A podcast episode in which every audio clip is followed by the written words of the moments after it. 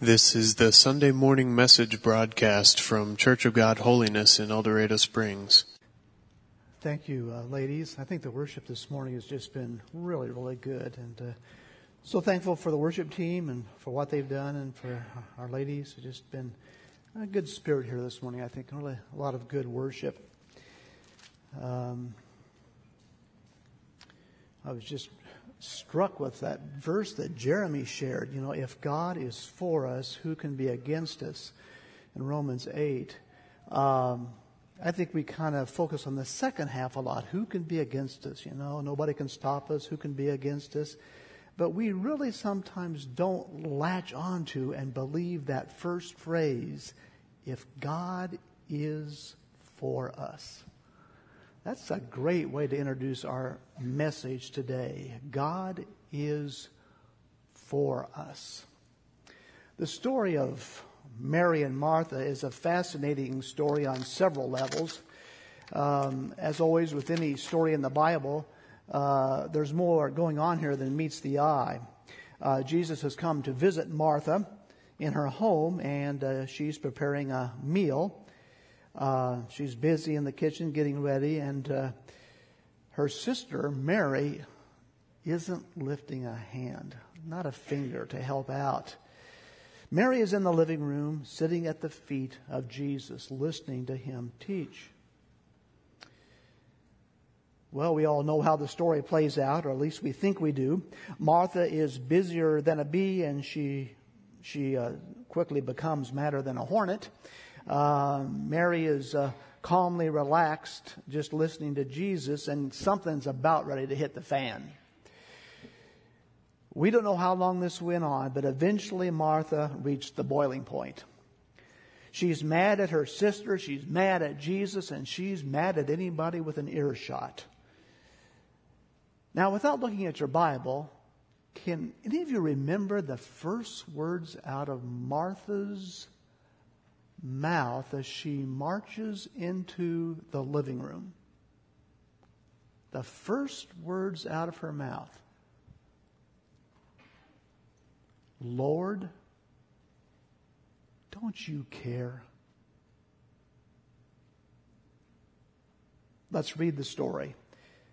We'll read the passage in Luke 10 38 to 42. As Jesus and his disciples were on their way, he came to a village where a woman named Martha opened her home to him. She had a sister called Mary who sat at the Lord's feet listening to what he said. But Martha was distracted by all the preparations that had to be made. She came to him and said, Lord, don't you care that my sister has left me to do all the work by myself? Tell her to help me. Martha, Martha, the Lord answered, You are worried and upset about many things, but few things are needed, or indeed only one. Mary has chosen what is better, and it will not be taken away from her. Those words are really kind of shocking. Now, I'm not here to go into a big rant against Martha. Uh, I realize that she lived at a different time in history and that we have the benefit of lo- knowing a lot more than Martha did. This story took place before the death, burial, and resurrection of Jesus. It took place before the coming of, Holy, of the Holy Spirit and the birth of the church. This story took place before people could kind of fit all the pieces together as to who Jesus really was. It came before the writing of the New Testament. I get all of that. So this sermon is not a diatribe, diatribe against Martha. The shocking thing is not that Martha said, Don't you care, Lord? The shocking thing is that many of us say that 2,000 years later with all of our knowledge. We know about the death, burial, and resurrection of Jesus. We know about his shed blood. We know that he has come to save us. We have the Holy Spirit. We have the church. We have the New Testament. And still today, many of us are with Martha in the kitchen thinking, Don't you care? That's what's shocking. So this story is almost more about us than it is about Martha. You see, that statement, whether on the lips of Martha or on our lips, is not really a question. She's not saying, She doesn't want information from him. That's an indictment. That's a charge. You don't care. That's what it is. Peter made an even more shocking statement in Matthew 16. Matthew 16, 21. From that time on, Jesus began to explain to his disciples that he must go to Jerusalem and suffer many things at the hands of the elders, the chief priest, and the teachers of the law, and that he must be killed and on the third day raised to life. Do you know what Peter did at that point? The Bible says he took Jesus aside. Do you know what that means? It means you're outside and you've got a bunch of kids playing, and maybe one of your kids is here, and the, your, your kid kind of messes up and he says something he shouldn't have said, and you take him aside. You go under a tree over there and you have a few words. Can you imagine doing that to Jesus? Can you imagine taking Jesus aside and saying, We need to talk? It's almost blasphemous, isn't it? But that's what Peter did. And then these shocking words. Once he gets Jesus over into the tree, he says, Never, Lord. Not to happen. Matthew 16, 22. This, all this stuff about going to Jerusalem and getting killed and, no, not going to happen. This shall never happen to you. It's like Peter has presented a little glimpse into the plan of God, his perfect plan, uh, God's plan for the ages to save men, and he reaches up on the keyboard of heaven and just hits the delete button. There goes the plan of God. Deleted because Peter didn't like it. Don't like all this negative talk, Jesus. Don't like all this stuff about being, being killed. Don't like your defeatist attitude. Ever catch yourself arguing with God or lecturing God? Well, we need to dig a little deeper into this story about Mary and Martha to figure out what's really going on here this little hissy fit that Martha throws is that's not the main point of the, the lesson. There's so much good in the story. And I would suggest to you that this is a story about decisions, deciding between what is good and what is best. At least that's how Jesus frames it. No one in this story really makes a bad decision. There was nothing bad about being in the kitchen, and there's nothing bad about being in the living room. Mary's decision was to stay in the kitchen and work on the meal. Mar- uh, that was Martha's decision. Mary's decision was to sit at the feet of Jesus and listen to him teach. So life is full of a lot of decisions like that, legitimate decisions, and we would call them okay decisions. But it seems like Jesus is interested here in the best decision. Luke 10:41 once again Martha, Martha, the Lord answered, You're worried about so many things, but few things are needed. Indeed, only one. Mary has chosen what is better, and it will not be taken away from her. What Martha gained that day has soon been washed away by the sands of time. But what Mary gained that day laid a foundation in her soul that will last forever. Some of us are servers and some of us are sitters. Some of us scurry here and there serving the Lord and we're busy little bees and knock ourselves out trying to build up the kingdom of God. Others of us are a little more quiet and just kind of sit and listen to the Lord a lot. But I'm not here to pit servers against sitters. I'm, I'm not going to even go there because I don't think that's the point of the passage. I'm not going to say that being with Jesus and listening to Him should cancel out our service to Him. In fact, I think the more you sit with Jesus, the more you will serve Jesus. But my point is this.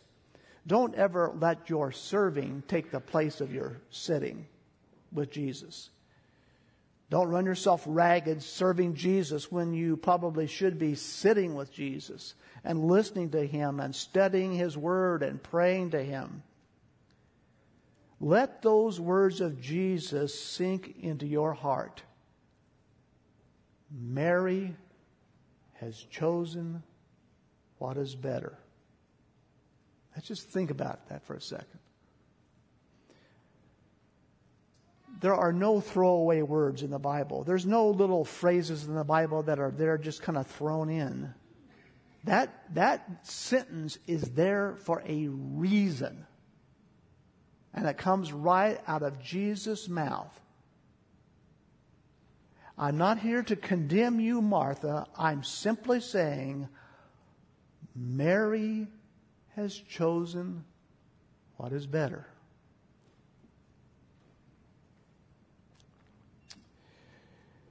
Well, as I said, there's more to this story than initially meets the eye.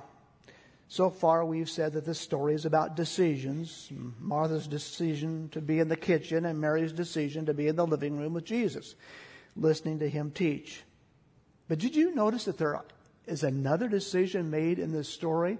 It's a decision I would imagine no one ever sees. It doesn't involve Mary. It doesn't involve Martha. Somebody else in this story makes a very powerful decision. It's Jesus. Jesus makes the decision to not help Martha and to not rebuke Mary. Sometimes Jesus gives us what we really need and not what we want. Most of us, myself included, would have jumped when Martha said jump. You know, if I would have been leading a Bible study in her house and, and I was teaching along and Martha came in and said, Dennis, don't you care that nobody's helping me? I'd say, Oh, I'm so sorry, Martha. Uh, I would have jumped up and I would say, Come on, let's all go in the kitchen. Let's help. I am so sorry. Jesus didn't do that. She said, Jump. And Jesus didn't jump.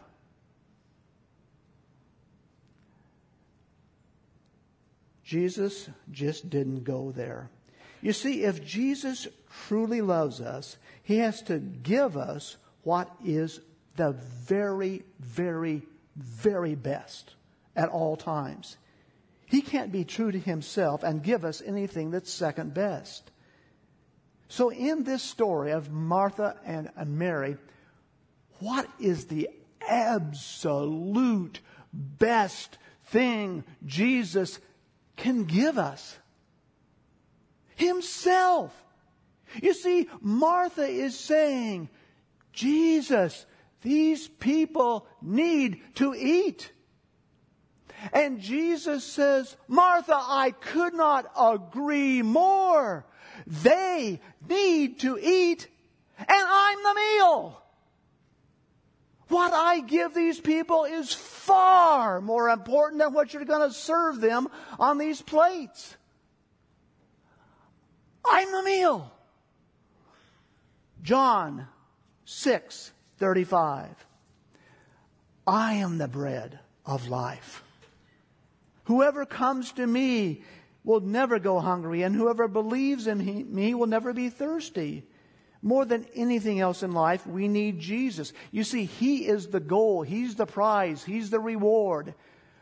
More than forgiveness of sins and more than heaven and streets of gold and living forever. The goal is Jesus Himself. He's the prize. He is so much infinitely better than any of the things that He gives us. Once we're in heaven, we'll want to just treasure Him and love Him and hold on to Him as much as we can. Matthew 13 44. The kingdom of heaven is like treasure hidden in a field. When a man found it, he hid it again, and then in his joy went and sold all he had and bought the field. In those days, if you bought the field, you got everything in the field. Once you sold the field, forget it. Nothing in that land was yours anymore. You sold it, it's toast. This guy knew there was treasure in that land. He sold everything. He bought the land because inside, he didn't want the land. He wanted the treasure. And that's what Jesus is saying. Hey guys, I'm the treasure. You know, and you need to do everything you can to lay hold of me and to feed upon me and enjoy me because that's what you'll be doing for all eternity.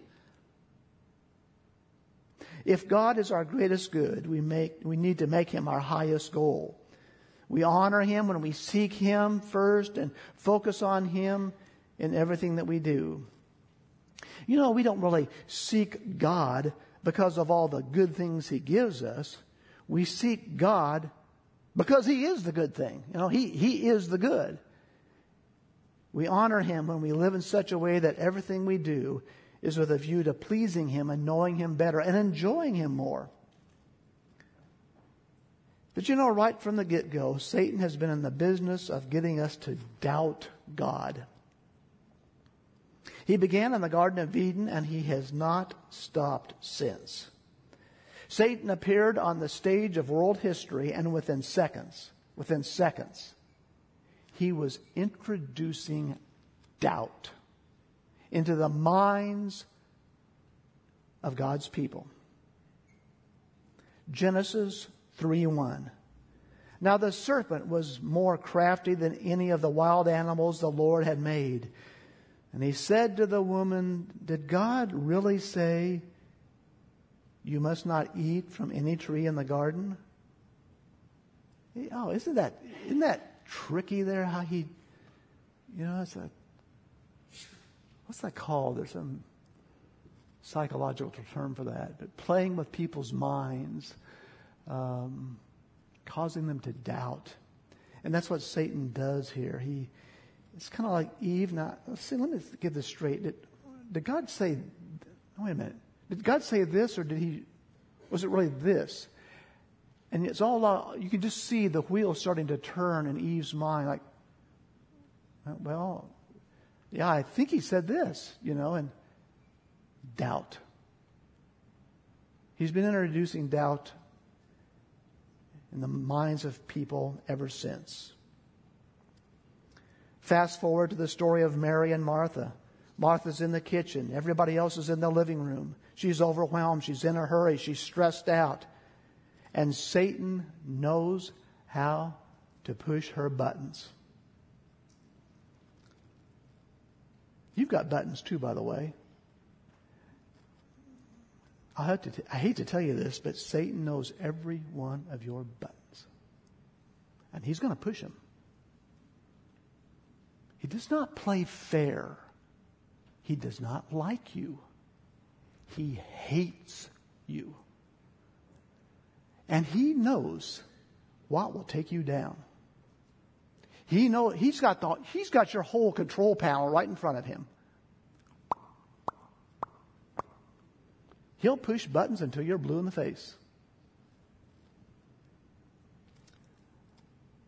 And I think the number one doubt that God likes to place in our minds is that God is not good.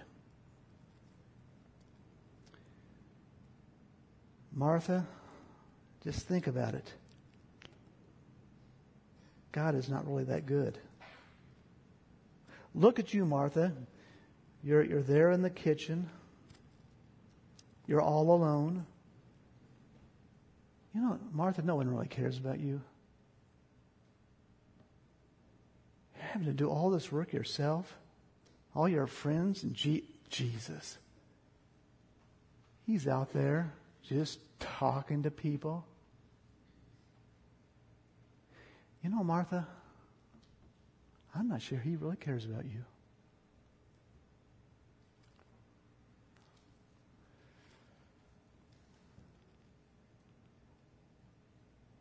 Fast forward 2,000 years to a small community in Cedar County, Missouri. Several people sit in a church service and they're wondering, I wonder if Jesus really cares about me. From Genesis 3 to July 29, 2018, Satan has been and will continue to push button after button after button, planting doubt, watering doubt, fertilizing doubt, cultivating doubt. God is not really good. God is not really good. That's what Satan wants you to believe. And if Satan can ever wedge that lie deep into the crevice of your soul, the game is probably over. Because once you give up on the goodness of God, you've pretty much thrown all your chips away. You've got nothing to fall back on. If he's not good, you can't, can't, you can't trust his word. If he's not good, did he really die for you? If he's not good, he's not going to answer your prayers. If he, I mean, once he's got you on the goodness of God, you're pretty much toast. We have got to be grounded in God's goodness. So I am here to affirm to you one truth this morning that God is good. Psalm 119, 68. You are good and you do good. Sometimes the simpler the verse, the more beautiful and profound it is. That's about as simple as it gets. You are good and you do good. Peter summarized the whole life of Jesus when he was talking to Cornelius with these words. He just said, Jesus went about the countryside doing good and healing people. That's it. Jesus just went around doing good.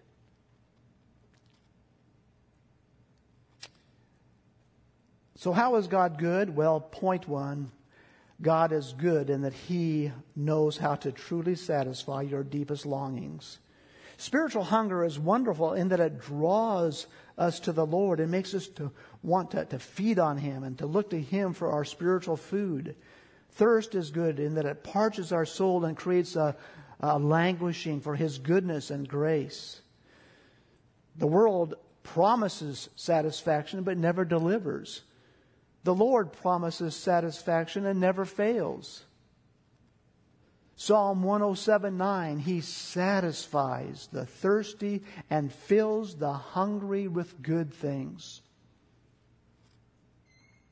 Seek the Lord while He may be found, call upon Him while He is near. Listen diligently to me, the Lord says, and eat what is good, and delight yourself in rich food. Delight yourself in the Lord, the bread of life. What are you feeding on today? What, what are you snacking on? What are you chomping at right now? What are you looking for? Are you looking for and feeding on the goodness of the Lord or the junk food of life? One author writes, if you don't feel strong desires for the manifestation of the glory of God, it's not because you have drunk deeply and are satisfied. It's because you have nibbled so long at the table of the world that your soul is stuffed with small things and there's no room for the great. I was struck by that phrase, stuffed with small things.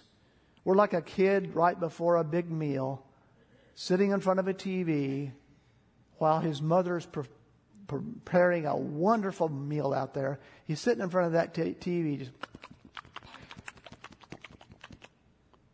then he sits down with the table, at the table with the family, and you know what he's going to say. I'm not hungry. And so that's the way we are sometimes coming to the Lord. We're not hungry because we're tanked up on the junk food of life. We're too easily pleased with the pleasures of this world. C.S. Lewis writes, if we consider the unblushing promises of reward and the staggering nature of the promises of the rewards promised in the Gospels, it would seem that our Lord finds our desires not too strong, but too weak. We're half hearted creatures fooling around with drink and sex and ambition when infinite joy is offered us. Like an ignorant child who wants to go on making mud pies in the slums because he can't imagine what it means to have an offer of a holiday by the sea. we are far too easily pleased. Isn't that interesting?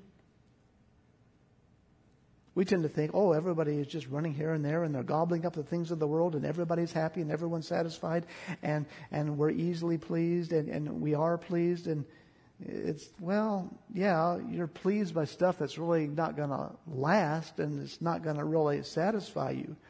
Your problem is not that you want too much out of life. Your problem is you don't want enough out of life. Quarterback Tom Brady plays for the New England Patriots football team. He's good, very good. He's got five Super Bowl rings. And uh, Patriots fan over here. And in four of those Super Bowl uh, games, he was the MVP. But at one point in his life, uh, Brady made this statement. He said, Why do I have all these Super Bowl rings and still think that there's something more out there for me? I mean, maybe a lot of people would say, hey, man, you've got it made. But it's like I'm thinking, man, there's got to be more than this. I mean, this isn't, this can't be, this isn't all it's cracked up to be. Now, why would Tom Brady, with all of his Super Bowl rings and his millions of dollars, why would he say there's got to be more than this? Because there's more than this. There's more than fame, fortune, and Super Bowls, money, machines, and marriages. There's more than just winning. Psalm 63 1 says, Oh God, you are my God. Earnestly I seek you because my soul thirsts for you. Your love, your kindness is better than life itself. I've always been struck by that verse. It's not even in my notes, it just popped into my head. Your kindness, your loving kindness is better than life. I am just blown away with that verse. It's not even in my sermon. I just think the psalmist is saying, I've got two choices be alive or have God's favor. God's favor. That's my choice. Every time. His favor is better than life itself. Point two. God is good in that He doesn't hold back blessings from us. God is good in that He doesn't hold back blessings from us. Psalm 84:11 For the Lord God is a sun and a shield the Lord bestows favor and honor no good thing does he withhold from those who walk uprightly. And there's times I know you're thinking, no, no, Dennis, he really does withhold good things from me at times. To which I would have to say, well, God's timing might not be right for you, and it may not be that good in the long run. What we often think is good really isn't that good. I have been, there's been times in my life where I remember a prayer I prayed, say, five years ago. I can remember prayers I prayed 10 years ago, maybe even back when I was in college. And I am so thankful God did not answer those prayers. You ever done that? You ever look back on five, ten years and you think, man, that was the dumbest prayer I have ever prayed? What was I thinking? God did not answer the prayer. And I'm so thankful. But God will eventually bring good things into your life. He'll eventually answer your prayers. And He's in the process of giving you the very, very best. He's in the process of giving you Himself. Sometimes it's hard to wait. Sometimes it's, it's you know, uh, hard to just submit to God's will. But He is in the process of preparing us for, for heaven and bringing the best that He has into our lives. But you need to remember and latch on to that promise. No good thing does He withhold from those whose walk is upright. What appears at times to be a lack of God's blessing uh, in what we are doing is, in fact, no lack at all. It's not even God being neutral, if that's possible. God, in withholding from us the happiness we seek in certain situations, is not God acting negatively toward us. It's not God being neutral toward us. It is God positively working in our lives to make us the people He wants us to be. He is trying to give us Himself. What appears to be a lack of God's blessing in our lives is often, in fact, the very presence of it. While we gaze out the front door, waiting for God's blessing or answer to show up, God sneaks in the back door with grace we didn't even expect. God will answer. And point three God is good in that He gladdens your heart and gives you joy. Psalm 86 4 Gladden the soul of your servant, for to you, O Lord, do I lift up my soul. For you, O Lord, are good and forgiving, abounding in steadfast love to all who call upon you. You, Lord, are good.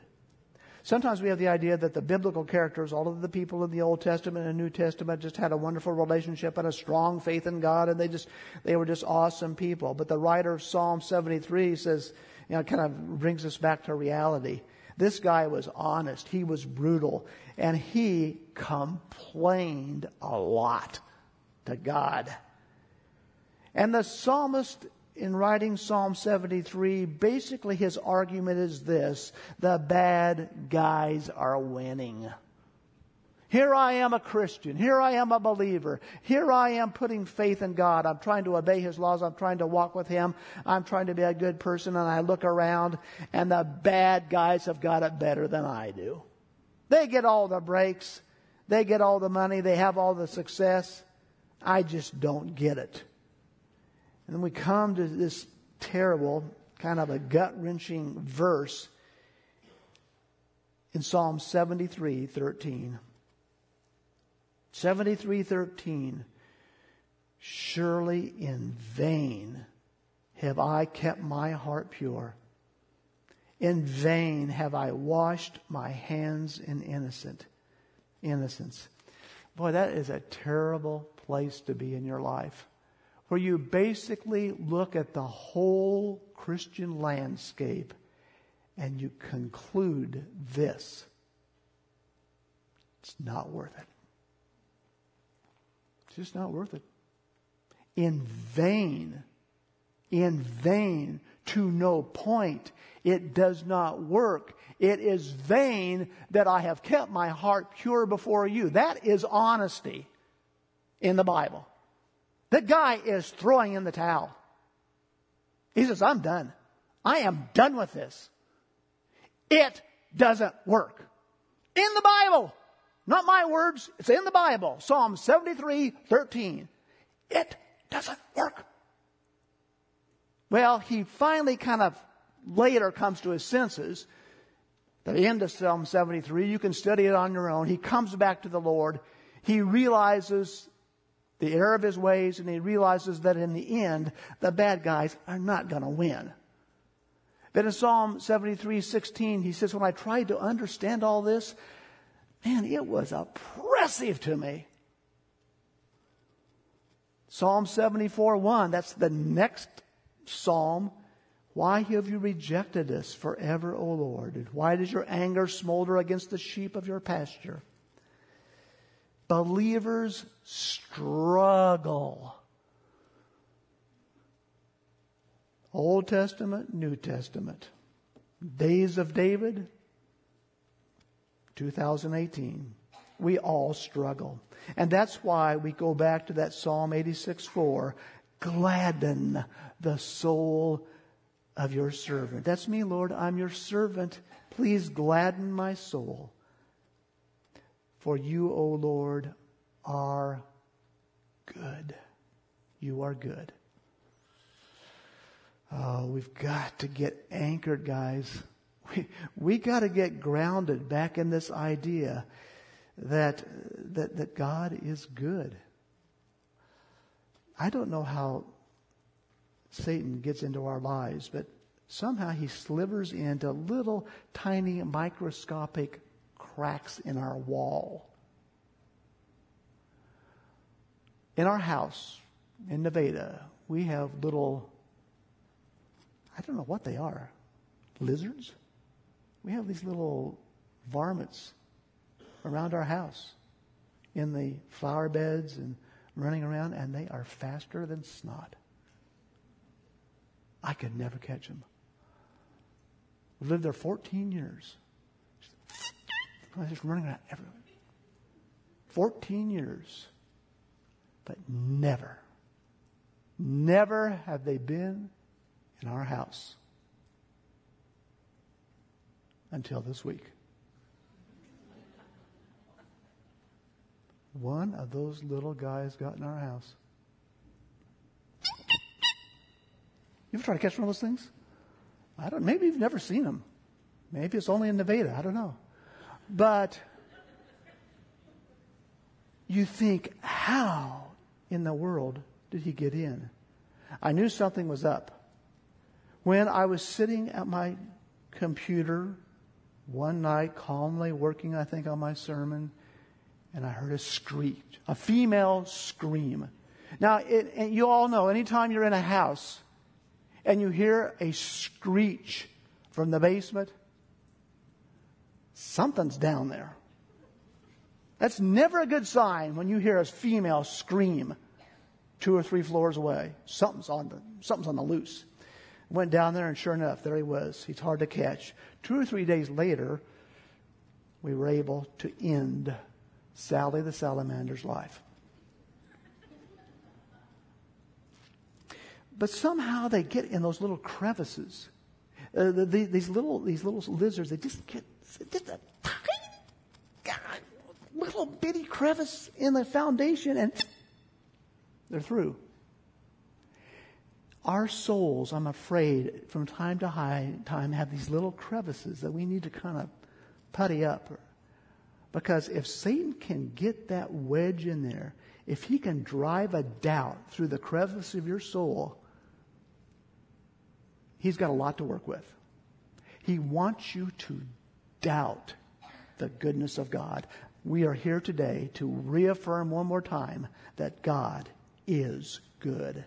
Martha was in the kitchen preparing to feed the guest. Mary was in the living room preparing to feed her soul. The world commends Martha. Jesus commends Mary. He said, Mary has chosen what is best. Let those words sink in. Regardless of what you're going through, you need to cling to Jesus and to his goodness. He is good and he does good. No good thing does he withhold from those who love him. Psalm 34 8. Taste and see that the Lord is good. Oh, he's so good. I'd like to pray for you. Why don't you stand right now? Let's pray. Heavenly Father, there's a lot of people here today with a lot of hurts, a lot of doubts. And some of us today may be doubting your goodness. Sometimes our prayers aren't answered. We don't know why you're doing what you're doing in our lives. We don't understand sickness. We don't understand car wrecks. We don't understand so many things that we come across every week. You know, it just kind of baffles us. And we're so tempted, Lord, to doubt your goodness. Erase those doubts. Help us to be grounded in the fact that you are good and that you do good. Touch the life of every person here right now. Comfort, strengthen, encourage. Have your way, Lord, in the life of every person here right now. And as we walk out the doors today, let's hold on to your goodness. We love you, Lord, and I want to pray for all of these people in the name of Jesus Christ. Amen. God bless you, folks. Have a good week. You've been listening to the Sunday morning message broadcast from Church of God Holiness in El Dorado Springs. Our messages are archived at www.eldochurch.com or to order compact discs or DVD videos of the messages, call the church at 417-876-2200. Thank you for listening.